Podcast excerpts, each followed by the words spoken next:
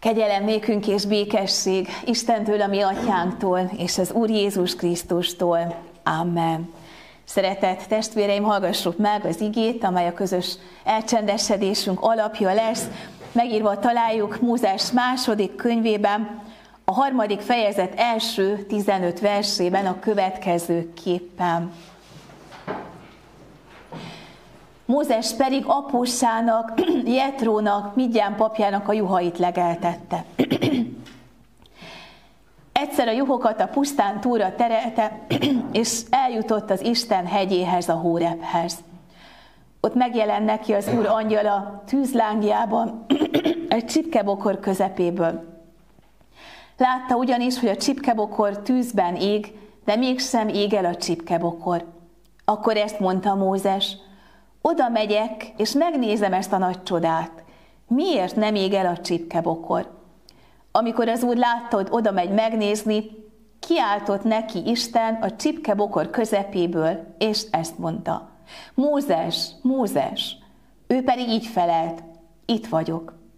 Isten ekkor ezt mondta, ne jöjj közelebb, old le sarudat a lábadról, mert szent föld az a hely, ahol állsz. Majd ezt mondta, én vagyok atyádnak Istene, Ábrahám Istene, Izsák Istene és Jákob Istene. Ekkor elrejtette Mózes az arcát, mert félt rátekinteni az Istenre. Az Úr pedig ezt mondta, Megláttam népem nyomorúságát Egyiptomban, és meghallottam kiáltozásukat a sanyargatók miatt, mert ismerem fájdalmukat. Le is szállok, hogy kimentsem őket Egyiptom hatalmából, és elvigyem őket arról a földről, egy jó és tágas földre, tejjel és mézzel folyó földre, a kánaáni, a hettita, az emóri, a perízi, a hívi és jebuszi nép helyére. Bizony eljutott hozzám Izrael fiainak segélykiáltása. Látom is, hogy mennyire sanyargatják őket Egyiptomban. Most ezért menj. Elküldelek a fáraóhoz, vezest ki népemet, Izrael fiait Egyiptomból. Mózes azt felelte erre az Istennek. Ki vagyok én, hogy a fáraóhoz menjek, és kihozzam Izrael fiait Egyiptomból? De Isten azt mondta, bizony, én veled leszek. Ez lesz annak a jele, hogy én küldelek. Akkor kivezeted a népet Egyiptomból, ennél a hegynél fogjátok tisztelni az Istent. De Mózes azt felelte Istennek, ha majd elmegyek Izrael fiaihoz, és azt mondom nekik, a ti atyáitok Istene küldött engem hozzátok, és ők megkérdezik tőlem, hogy mi a neve, akkor mit mondjak nekik? Isten ezt feleltem Mózesnek, vagyok, aki vagyok. Majd azt mondta, így szó Izrael fiaihoz, a vagyok küldött engem hozzátok. Még ezt is mondta Isten Mózesnek, így szó Izrael fiaihoz, az Úr, atyáitok Istene, Ábrahám Istene, Izsák Istene és Jákob Istene küldött engem hozzátok. Ez az én nevem mindörökre, és így szólítsatok meg engem nemzedékről nemzedékre. Amen.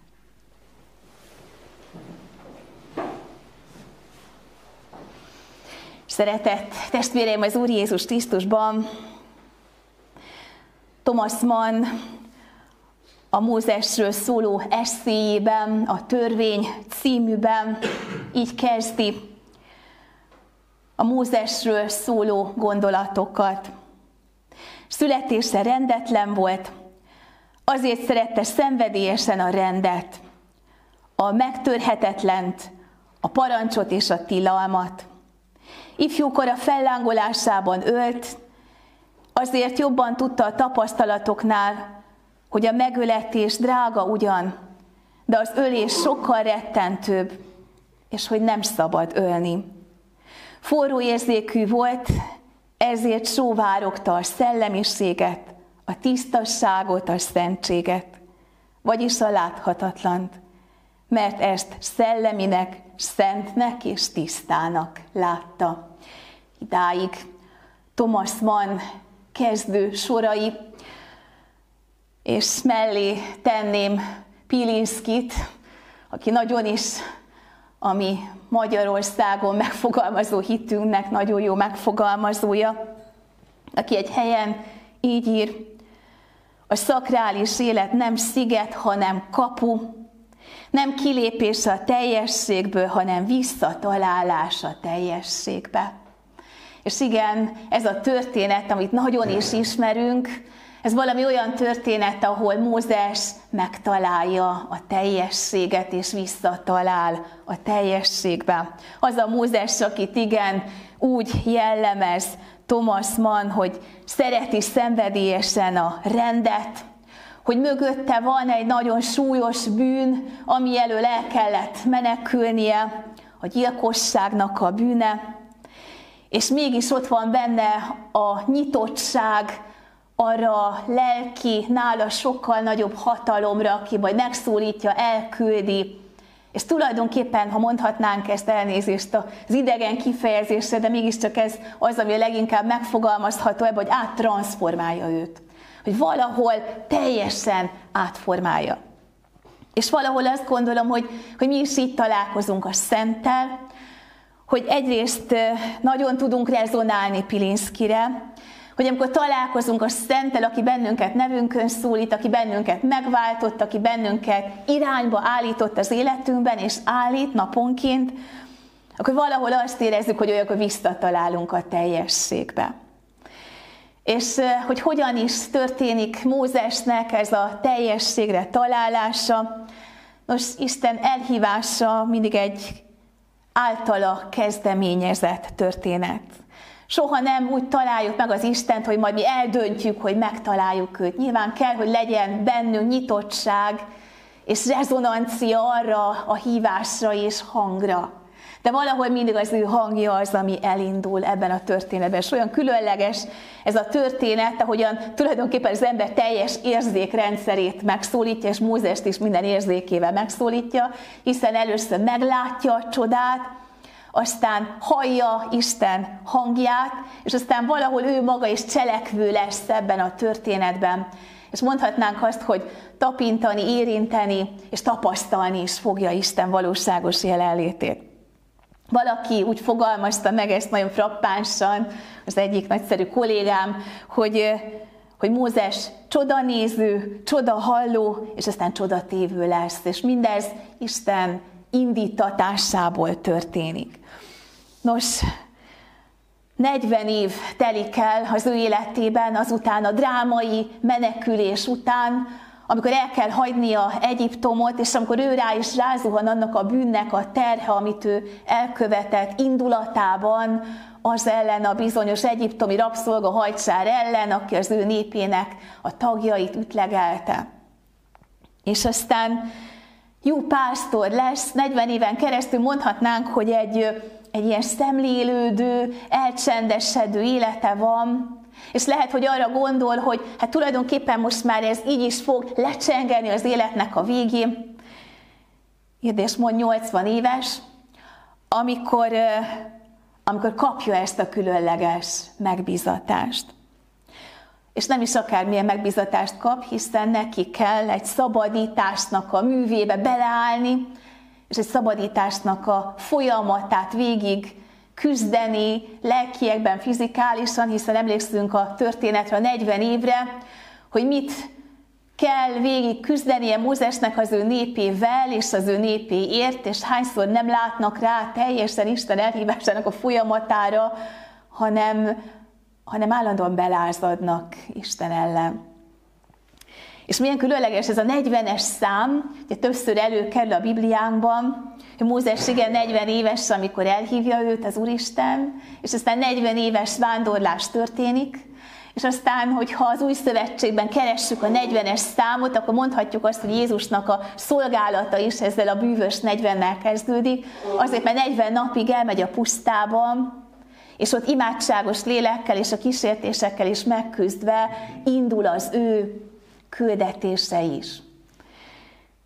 És így indul Mózes küldetése. Egy különleges látványjal, egy különleges csodával, amikor telik a hétköznap a megszokott módokon, és egyszer csak lát valamit, ami nem a megszokott.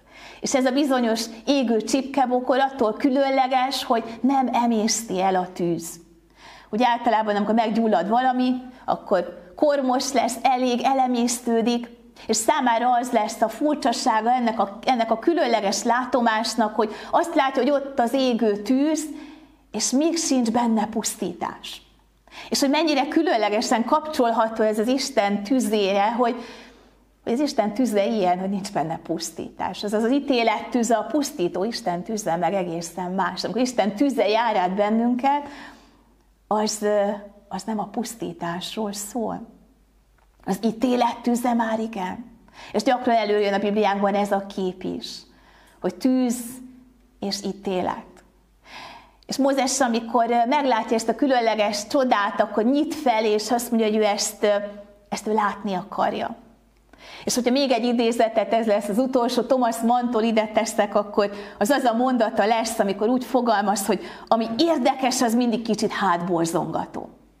És valahol Mózes így lép közel ehhez a csodához, hogy ez valami különleges, de valahol mégis egy kicsit olyan rémisztő is. És Istennel találkozni, abban mindig benne van ez a kettősség. Ez a mi életünkben is benne van ez a kettősség. Hogy az Isten jelenlétében az egyik oldalon átéljük ezt a végtelen erős vonzást, és a másik oldalon meg valami hihetetlen borzongató, hogy a Teremtő Isten közel jön hozzánk.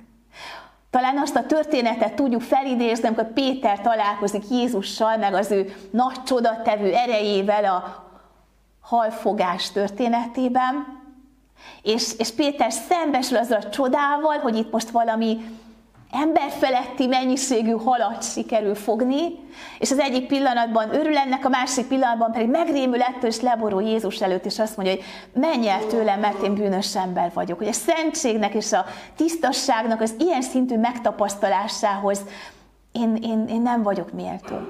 És ebben a történetben is ott van ez az aspektus, és nem Mózes mondja ki, hanem, hanem Isten mondja ezt ki. Azt mondja, hogy vedd le a sarudat, mert ez egy szent hely. És hogy mit jelent a szentség? Tulajdonképpen a szentség pont, hogy nem valami életidegen dolog, hanem valami olyan hely, helyzet, tapasztalat, aminek, aminek funkcionalitása van. Ugye annak idején a szent sátor, meg a szent edények, ahol az Úristennek a tiszteletét ott a pusztai vándorlás alatt meg tudták élni, nem attól volt szent, hogy olyan különlegesen szép volt, hanem azért, mert az a hely, meg azok a tárgyak arra voltak számva, hogy Isten tisztelete azokon keresztül végződjön, elmutatkozzék, megtapasztalható legyen. És, és mi gyakran elválasztjuk a szentet, meg a profánt, miközben azt gondolom, hogy, hogy az életünket teljesen átjárja az életszentség, és átjárhatja az életszentség. És a szent lét az nem egyfajta ilyen elkülönültség az emberektől, meg a világtól, hanem pont az, amit itt megfogalmaz nekünk a, a kezdő idézet, hogy esélyt ad nekünk arra, hogy visszataláljunk a teljességbe. Mert tulajdonképpen az embert az Úristen az életszentségre teremtette. És, és akkor megéljük ennek a különleges pillanatait, akár egy úrvacsorában is, és abban is valahol ott van ez a gyönyörűség, hogy, hogy itt vagyunk, és átéljük a, a vonzást, a szeretetnek a hatalmát, meg átéljük annak a borzongató erejét, hogy itt, itt, itt a bűneinkről van szó, itt a terheinkről van szó, itt valami egészen komoly súlyok kerülhetnek le az ember életéről. És hogy egyszerre van jelen ez a, ez a csoda, amit az ember megél és megízlelhet, és ez is milyen csodálatos, hogy, hogy ezt mi így kapjuk, hogy megízlelhetjük, hogy megfoghatjuk, hogy tapasztalhatunk ebből valamit. Hogy egy kicsit az úrvacsoránknak a megélés az olyan, mint, mint Mózesnek az égő csikkebokra, hogy, hogy valami erőforrás, aminek megtapasztaljuk a szentségét, a tisztaságát, a bevoltságunkat ebbe, és azt mondja Mózesnek az Úristen, hogy most vedd le a sarudat, mert hogy ez egy szent hely. Hogy ide nem lehet akárhogyan belépni. És hogy ennek, ennek egy méltóságot kell adni. Ezért van az, hogy amikor mi azt mondjuk, hogy Isten tiszteleten vagyunk együtt, akkor annak a jelentése nem az, hogy mi megtiszteljük az Istent azzal, hogy most itt együtt vagyunk az ő színe előtt, hanem átéljük azt a megtiszteltetést, az ő részéről, hogy mi beléphetünk az ő közelségébe, és hogy ő bennünket teljes és tisztává tud tenni. Hogy új energiát és erőt és új küldetést tud nekünk adni, akár a hetünkre, akár a hónapunkra. És igen, Mózes leveti a saruját, és tisztelettel és szent borzongással áll meg az Úristen színe előtt, és ott aztán megkapja az ő egészen különleges, és mondhatni, hogy az ő személyét nagyon meghaladó küldetését. És lehet, hogyha mi is így egyszer meghallanánk egyben, hogy mi a földi küldetésünk, akkor így megijednénk ettől, és azt mondanánk, hogy hát ezt mi nem vagyunk képesek végigcsinálni. Azt mondja, hogy én vagyok atyád istene, Ábrahám istene, Izsák istene és Jákob istene. És Mózes elrejti az ő arcát, mert fél ránézni Istenre, és, és az Úristen pedig arról beszél, hogy én, én megláttam az én népemnek a nyomorúságát Egyiptomban. És ez megint egy visszatérő motivum a Szentírásunknak egészen az Újszövetségtől a mi új szövetségünkig, Jézusnál is gyakran olvassuk ezt, hogy megszállja a sokasságot abban a helyzetükben, amiben vannak, és ez nem egy lesajnálása Isten népének, hanem éppen az a, az a különleges együttérzés, ami, amíg emberi sikor is olyan sokat tud nekünk adni. Amikor átéljük valakinek az empatikus mellénkállását. Milyen nagy dolog tud az lenni. Együtt vagyunk egy csoportban, beszélgetünk a dolgainkról, és valaki felsóhajt, és azt mondja, hogy de jó, hogy más is tudja azt, amit én átélek, hogy nekem nem kell ezt elmagyaráznom, hogy valaki annyira érzi ezt. És ki más érezni leginkább, hogyha nem az az Isten, aki a mi teremtünk. Mennyi évet kellett várni Isten népének erre a szabadításra. De valahol abban egészen folyamatosan biztosak lehetnek, és abban mi is biztosak lehetünk. Bármilyen témában várunk szabadítást még az életünkben, hogy az Úristen tudja és látja azt a folyamatot, aminek a részesei vagyunk. És hogy ez meddig tart, az az ő kezében van mindig. Megláttam a népem nyomorúságát Egyiptomban. Meghallottam kiáltásokat sanyargatóik miatt, mert ismerem fájdalmukat. Le is szállok, hogy kimentsem őket. És ebben nem tudjuk nem áthallani ezt a mondatot, akkor Jézus ott van a kereszten, és ő lejön, és emberré lesz, és aztán valaki azt mondja, hogy ha valóban Isten fia vagy, akkor szállj le a keresztről. És mennyire az igazi leszállás és alászállás, az nem a keresztről való leszállás a Jézusnak, hanem az, amikor ő megjárja a poklot. Mert az Isten meghallja az ő népének a kiáltozását, sóhajtozását, nyomorúságát, és azt mondja, hogy leszállok, és megmentem őket. Ezért aztán a mózesi történet és a Jézusi történet nagyon egyértelműen hozza azt a párhuzamot, hogy, hogy Isten milyen és milyen lelkülettel érkezik ebbe a világba, és nyilván, hogy ennek a teljesítétele Jézusban lesz, nem véletlenül kaptuk az oltári igének azt a bizonyos igét, amikor a megdicsőülés helyén találkoznak Jézus tanítványai, meg maga Jézus, Mózessel, meg Illéssel. Miért? Mert hogy Mózes a törvénynek a képviselője, Illés a profétáknak a legnagyobbika, ami mind előkészítője a megváltás művének. És a betetőzés Jézusban következik el. És ezért kapjuk ezt a mai igét, és ezért gondolkodunk el most ezen közösen. Isten leszállt, hogy kimentsen. És, és ebben a történetben Mózes elhívása is megtörténik, elküldi őt a fáraóhoz, és azt mondja, hogy vezest ki az én népemet. És megint olyan különleges ez, hogy, hogy lehet nézni önmagunkra, meg lehet nézni a küldetésünkre, meg a másik emberre. Egy különleges könyvet olvasok most éppen, és ennek a szerzője beszél arról, hogy miért ilyen depressziós és, és önmaga körül forgó a mai társadalom. És azt mondja, hogy pontosan ezért, mert hogy, mert hogy állandóan csak magunkat, a mi érzéseinket, a mi gondolatainkat, a mi helyzetünket figyeljük. És hogy egész társadalom beszél, szól arról, hogy hogy hogy vagyok én kényelmesebb helyzet, hogy vagyok én egyáltalán, mi van velem, és nyilván, hogy kell egy önismereti munka mindenkinek. De hogyha leragadunk ebben, és minden napunknak a középpontjában csak az, hogy mi hogy vagyunk, akkor az érdekes módon még inkább lefelé visz minket. És hogy amikor ki tudunk ebből lépni, és ezt gyakran mondják nekünk is, azt gondolom hallottuk már ezt, hogy egy kicsit úgy állj oda valaki mellé, aki rászoruló, hogy, egy, hogy kimozdulja magad körül forgásból. Ugye Bőjte Csaba atyának a gondolatait talán ismerjük, aki azt mondja, hogy hát hogyha, hogyha nagyon depressziós vagy és nehéz az életed, és azon gondolkodol, hogy mi van veled, és milyen nem jó az élet, akkor gyere ki hozzánk egy kicsit dévára önkénteskedni. Hogy kicsit kiláss önmagadból. És azt gondolom, hogy, hogy ennek mindig ott van a lehetőség a mi számunkra, hogy amikor valaki mellé odaállunk, vagy amikor valami ügy mellé odaállunk, vagy egy közösségben szerepet vállalunk, akkor, akkor valahol átéli az ember ezt, hogy, hogy önmagából, az önmaga körül való forgásból ki tud lépni. És mondom, nem akarom én ezt ilyen sarkítón elmondani, csak, csak valahol mégis, ha van egy küldetésünk, van egy feladatunk, van egy célunk, ami önmagunkon kívül van, az valahol a, a saját helyünket is megerősíti a világban. Az a mi személyiségünknek is erősítő. Az nekünk is jó. És Mózes kap egy küldetést, és amikor először magára néz, akkor nyilván azt mondja, hogy én erre nem vagyok képes. Ki vagyok én? hogy a fáraóhoz menjek. Ott a fáraó pozíciója van, hatalma van, ereje van, sanyargatja a népemet. Én odaállok egyedül, és azt mondom, hogy az Úristen küldött engem. Hát ki vagyok én? Ki hatalmazott fel engem?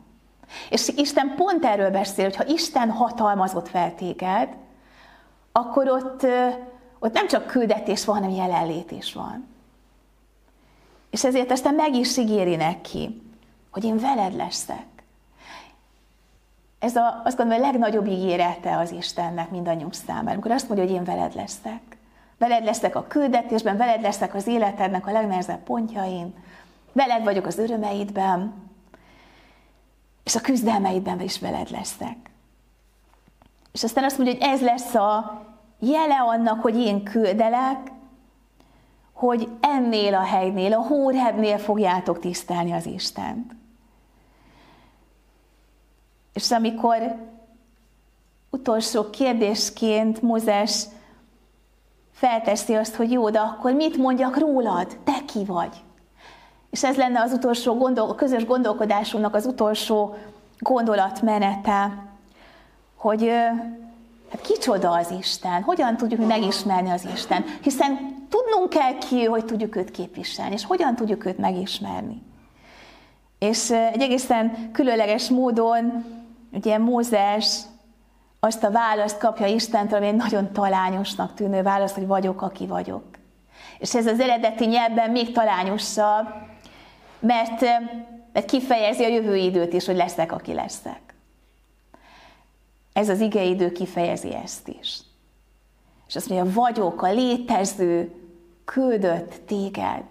És valahol, hogyha egy olyan biztos pontot keresünk ebben a világban, hogy ki az és mi az, aki mindig volt, mindig lesz, és, és a mindenkori jelenünknek a része, az maga az Isten. És valahol ezt fejezi ki ez az ige.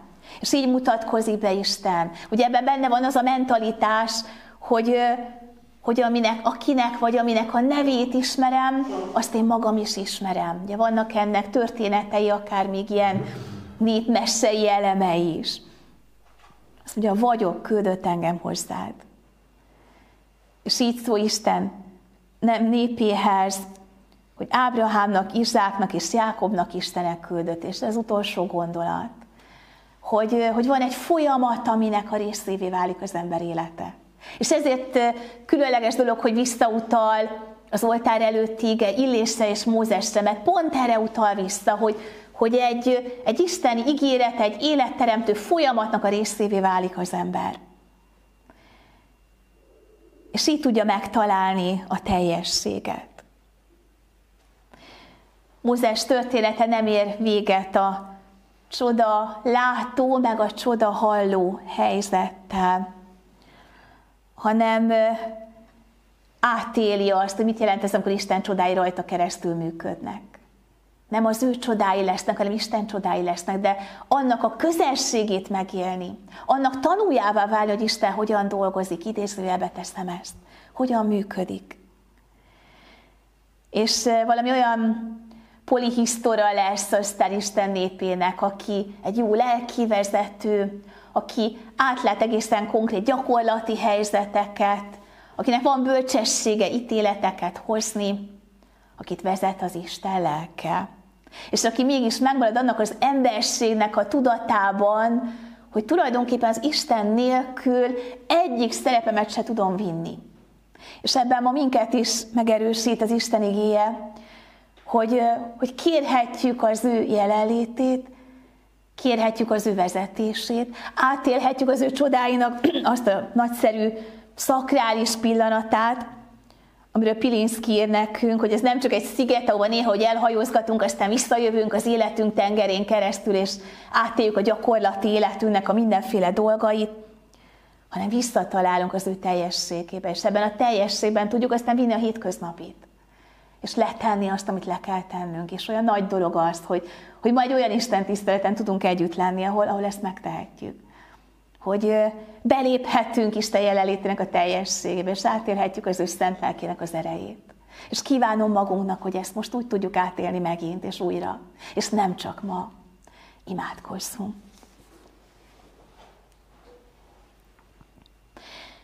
Mennyei atyánk, óriási magaslatra állítottál minket, és ezen a magaslaton nem mi állunk, még csak nem is az égő csipkebokor, hanem Jézus keresztje. Köszönjük neked, hogy vele és általa mutattad meg nekünk önmagadat, mutattad meg a szabadítás erejét, és mutattad meg a teljességet. Köszönjük, hogy amikor vele kapcsolódunk, akkor, akkor átéljük azt, hogy mit jelent az életszentség, hogy mit jelent neked odaszántként szolgálni, élni, meglátni a gyakorlati életünk feladatait, és olykor pedig hátra lépni, és bölcsességet kérve meglátni azt, amit meg kell látnunk. Köszönjük azt, hogy bár egészen más módokon, de mi is lehetünk csodalátók és csodahallók, hogy minket is a nevünkön szólítottál, hogy minket is megváltottál. Amen.